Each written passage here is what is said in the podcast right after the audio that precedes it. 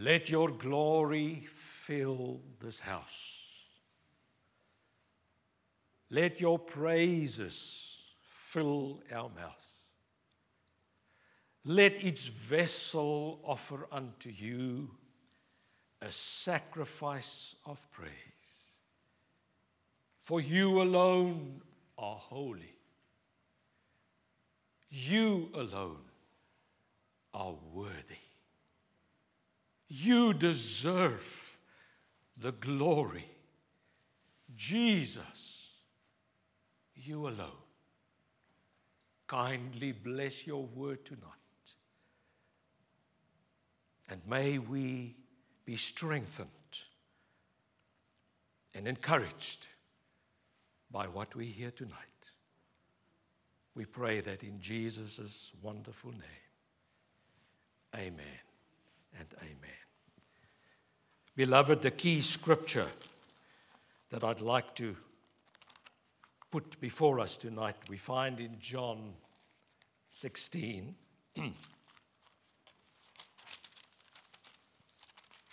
verse 33.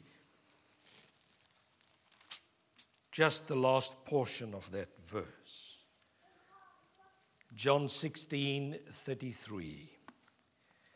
In the world ye shall have tribulation, but be of good cheer. I have overcome the world.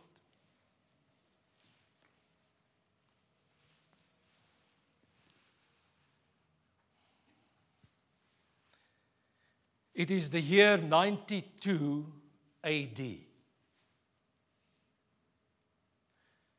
We are all gathered in the city square of Pergamos in Asia Minor. There are other onlookers too. In front of us, we see the altar of Zeus. Revelation 3 refers to this altar as the seat of Satan. Suspended above this altar is a big, hollow brass bull. Under this bull is a raging fire. The bull is already piping hot. And someone out of the crowd shouts in the direction of the bull Antipas the world is against you. And after a while, a very weak voice of a man already half roasted, alive, comes back. Then Antipas is against the world. Then the scene falls silent again, and the people disperse. Antipas, my faithful witness. This, the blood of Antipas was part of the seed of the church. The historian Tertullian said the blood of the martyr is the seed of the church. Who was Antipas? Antipas was the pastor of the budding Christian church in Pergamos. That was what he was appointed to be. What did Antipas do to deserve what happened to him? Brother Charles Antipas was a man of prayer and of spiritual warfare. And because of that, the powers of darkness in Pergamos was rendered impotent. And these demons and demonic forces went back to their handlers, the Zeus priests, and complained about their impotence. And they said, We are impotent because of the presence in this town of Antipas. He was delivered into their hands. They took him to the bull, and in full sight of the bull, he was given an opportunity to recant and to fall down in emperor worship. Naturally, he declined. He refused. And Antipas paid the ultimate price of a martyr of Christ. The blood of the martyr is the seed of the church. A little bit of history to refresh your memories. Who actually persecuted the church of the first century? The common Jews and the Pharisees never saw Christianity, the new sect, Mrs. Blake, as a threat. But the sect of the Sadducees, they didn't believe in a bodily resurrection or in life after death. And they took huge offense to a gospel of life everlasting through the blood of someone like Jesus Christ from Nazareth. Read that in Acts 4 and Acts 5. So it's the sect of the Sadducees. Where did the Romans stand in this whole picture? Initially, the Romans couldn't care less. Until in the mid 40s AD, the Jews in Rome rioted against the Christians in Rome. And this situation got out of hand to such an extent that Emperor Claudius banned both the Jews and the Christians from Rome. They kicked them out of Rome. And a few years later, in 49 AD, one night Rome was gutted with fire. And the then Emperor Nero said it's the Christians. He summarily blamed the Christians, and persecution of the church started in all earnestness, and it lasted for more than 100 years thereafter. So these were the people who actually did the persecution. Do we read of more martyrs in the Bible? I'm just asking myself a few questions to make it a little bit more informative to you. Yes, we do. Too many to mention. I think of Elijah fleeing Jezebel into the desert. And he lamented that he was the only one left, so they must have massacred all the prophets. And God kindly reminded him there were 7,000 others like you. Get up and go. But the last martyr in the Old Testament dispensation was John the Baptist, of whom Jesus himself testified. He was the greatest man ever born of a woman. And his head was served on a platter to a drunken young lady in the courts of her king father. Not many years thereafter, the young Stephen was stoned outside Jerusalem. Stephen, a man full of the Holy Spirit and the knowledge of God. Saul of Tarsus observed this event, Brother Danny.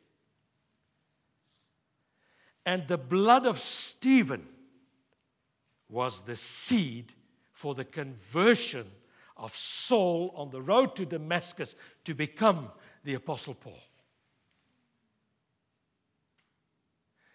The blood of Stephen was the seed for the gospel to be preached to the Gentiles of you and I, of which you and I tonight were a. Apostle Paul himself, round about 66 AD in Rome under Nero, decapitated. Round about the same time, the Apostle Peter was crucified upside down on his own request. He didn't find himself worthy enough to be crucified otherwise. Thomas was killed with a sword in India. Bartholomew somewhere in uh, Syria. All the other apostles of Jesus met with martyr deaths, bar one. The apostle John the Revelator Tradition has it that he lived out his life, but in solitary confinement, most likely on the Isle of Patmos. The blood of the martyr is the seed of the church. Let's just read one passage of scripture Hebrews 11:37 summarizes this. Seven and the first line of 38 says this They were stoned. Let me tell you, the methods by which these people were killed knew no bounds. Nothing was left to the imagination. They were stoned, they were sawn asunder, were tempted, were slain with a sword. They wandered about in sheepskins and goatskins, being destitute, afflicted, tormented. And then this is the most beautiful verse about this of whom the world was not worthy. The story of martyrdom in the New Testament ends. Page there, Revelation 6. And this is still futuristic. Verse 9. Three verses. And when he had opened the fifth seal, I saw under the altar the souls of them that were slain for the word of God and for the testimony which they held. And they cried with a loud voice, saying, How long, O Lord? holy and true, dost thou not judge and avenge our blood on them that dwell on the earth? And white robes were given unto every one of them. And it was said unto them that they should rest yet for a little season, future things still to happen, until their fellow servants also and their brethren that should be killed as they were should be fulfilled. Revelation 17.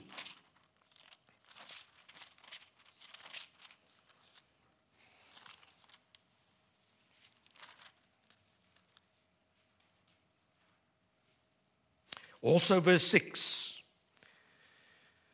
For they have shed the blood of saints and prophets.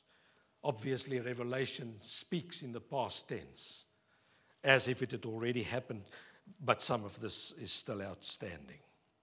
For they have shed the blood of saints and prophets, and thou hast given them blood to drink, for they are worthy. So that is where the story in the New Testament ends as far as martyrdom is concerned. My next question to myself, and don't be concerned, I will watch the clock. Somebody can ring the bell if half an hour is over. Okay. Is there any value in persecution, in martyrdom, in suffering? And I just say a categorical yes. I don't think that there's a more forceful and powerful avenue for witnessing for Christ than being a martyr. If you read the narratives and the history of the martyrs, you will find that their lives impacted men. But mostly their dying moments were such that thousands upon thousands upon thousands made their decision for Christ the Lord. It's the most powerful form of witnessing for Christ. There is value in that. Then 2 Corinthians 4:17. You can page there if you want to. 2 Corinthians 4:17 says the following. It speaks to the sense of martyrdom. For our light affliction, which is but for a moment, worketh for us a far more exceeding and eternal weight of glory. I don't want to talk about that tonight. I think both these two subjects that I mentioned are good material for further Bible studies. But I come to the climax of my message. Brother Andrew, martyrdom, there is value in martyrdom because martyrdom brought your and my salvation. The blood of the martyr is the seed of the church. You know what? I recently learned that Jewish theology knew the principle that a righteous sufferer can buy his own salvation. Just his own. One man can die for himself, for his redemption in Jewish tradition provided he was a righteous man before God, and secondly, provided he died a martyr's death. But then the Old Testament prophecies of the Bible introduced a different principle. It foresaw a different principle. It foresaw the situation and it foretold it that an innocent man, an innocent martyr, can buy the redemption of everybody. One man can buy, can purchase the salvation, the redemption of many. An innocent man. Isaiah 53, verse 5. Listen to the wonderful interplay. And this is, mind you, 750 years before Christ. The wonderful interplay between singular and plural. He was wounded for our transgressions. He was bruised for our iniquity. The chastisement for our peace was upon him and by his stripes we are healed. It is so wonderful.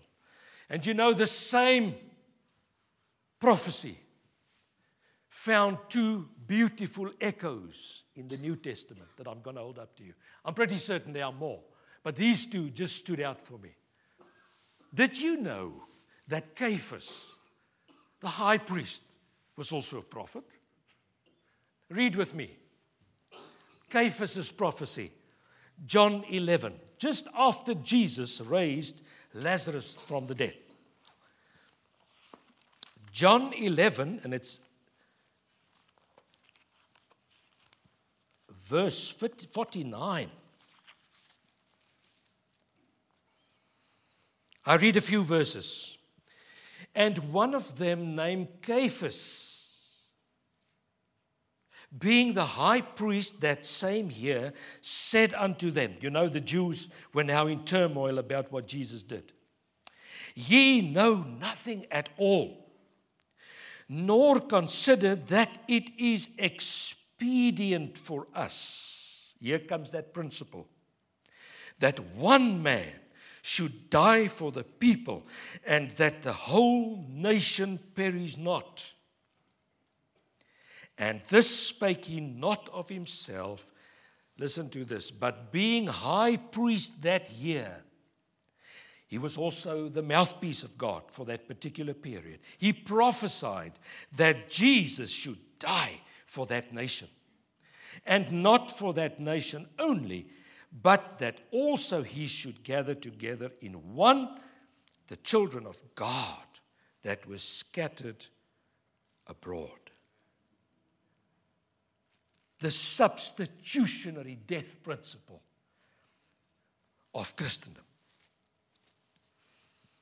This man prophesied unwittingly. He prophesied with evil intent. Like Satan, he just wanted to get rid of Jesus so that the Romans don't annihilate them. But still, still, the blood of the martyr is the seed of the church. And now Jesus himself, Jesus himself, just on the opposite page, John 12 24. And I hope that this text will tonight gain a new and very special significance in your mind. I hope it falls in place for you. Jesus prophesies about himself, John 12, 24. And he echoes the same principle of one man that can die for the salvation of many. Verily, verily, I say unto you, except a corn of wheat fall into the ground and die, it abideth alone. But if it die, it bringeth forth much fruit. Jesus is, became the greatest martyr innocent martyr of all times. And mind you, he's the only one that rose from the dead, ascended to heaven, and proceeded to sit at the right hand of God the Father to intercede for you and me. But something we should never forget working hand in hand with the same evil intent as Caiaphas, the Satan made in this instance the biggest mistake he ever made. Listen closely to me, and this I'm closing now. Satan thought that if you killed Jesus, you destroy him completely. He thought destruction meant destruction. But in the case of Jesus Christ, the innocent martyr, it meant you planted him. There's a big difference between destroying something and planting something that dies and brings forth fruit. So, if the devil could have it over, Brother Robin, I think he would think twice before putting the seed of heaven in the ground again. The blood of Jesus is the seed, capital letters, of the church.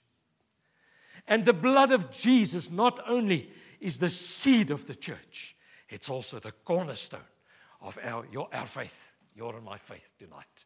And praise God for that.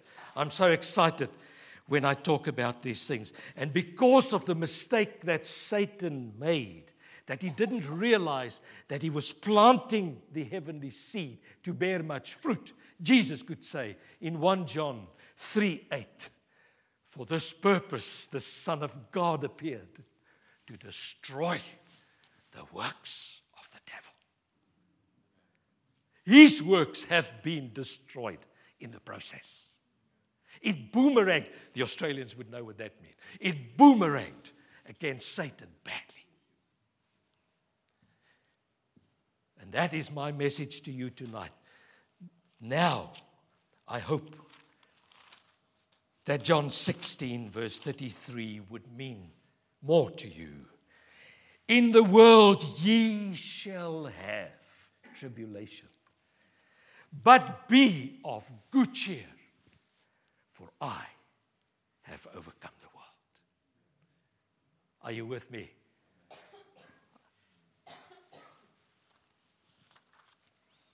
Modern day martyrdom? Yes. If time permitted me, I would have told you a, a wonderful story a hundred years ago, 1916, in Jerusalem, under the Ottoman Turks. It's just before Jerusalem was freed by the Allied forces. The Ottoman Turks started slaughtering the Armenian Jews on a massive scale. A woman walked in the, there was a testimony later of an old woman who walked behind this mother with a little uh, toddler on the arm. And she was just waiting uh, patiently a place in line. Till the officer says, Are you recanting, yes or no? And she said, No, I can't. He says, Well, then hand your baby to the one behind you. The guillotine is waiting for you. That is what happened 100 years ago in Jerusalem. 2017, I read a statistic. I don't know whether it's overstated or understated. I'm in two minds about it. In 2017, 90,000 people were martyred for their faith in Christ in the world, just last year. A further 600,000 were badly persecuted and they are on their way to become a statistic for martyrdom. I just want to say something in brackets before I land. I'm slightly concerned that we may fall in the trap, the mindset of escapism. You know why I say so? Because we preach, rightly so, pre tribulation rapture. But we should not read into that that in our era we need, uh, we need, we may not encounter such circumstances. The rest of the body of Christ, our other arm in some parts of the world, the other arm is experiencing it tonight while you and I are sitting here. But be of good cheer. He has overcome the world. I feel that I was sent here tonight by the Holy Spirit. I told uh, Brother Robin outside that I felt I was on a mission. I have one very special request. We are going to pray for all our wonderful requests and supplications that we always do. But I, I, want to specifically and very specially ask all of us, without fail, for the first five minutes, let's ask God to give grace and power and mercy to that part of the body tonight that is suffering somewhere out of our sight for their faith, our common faith in Jesus Christ. And then, secondly, hand in hand with that, I want us to thank God for the privilege of living in a country under a regime of religious freedom. I don't think we appreciate all of that all the time enough. So that is my message tonight, a very special plea. May God bless His word. I was in two thoughts of whether to bring this, but I, I feel now relieved. I brought this message the way God wanted me to bring it. And may the word of God edify you and strengthen you and encourage you because He has overcome. Thank you. God bless.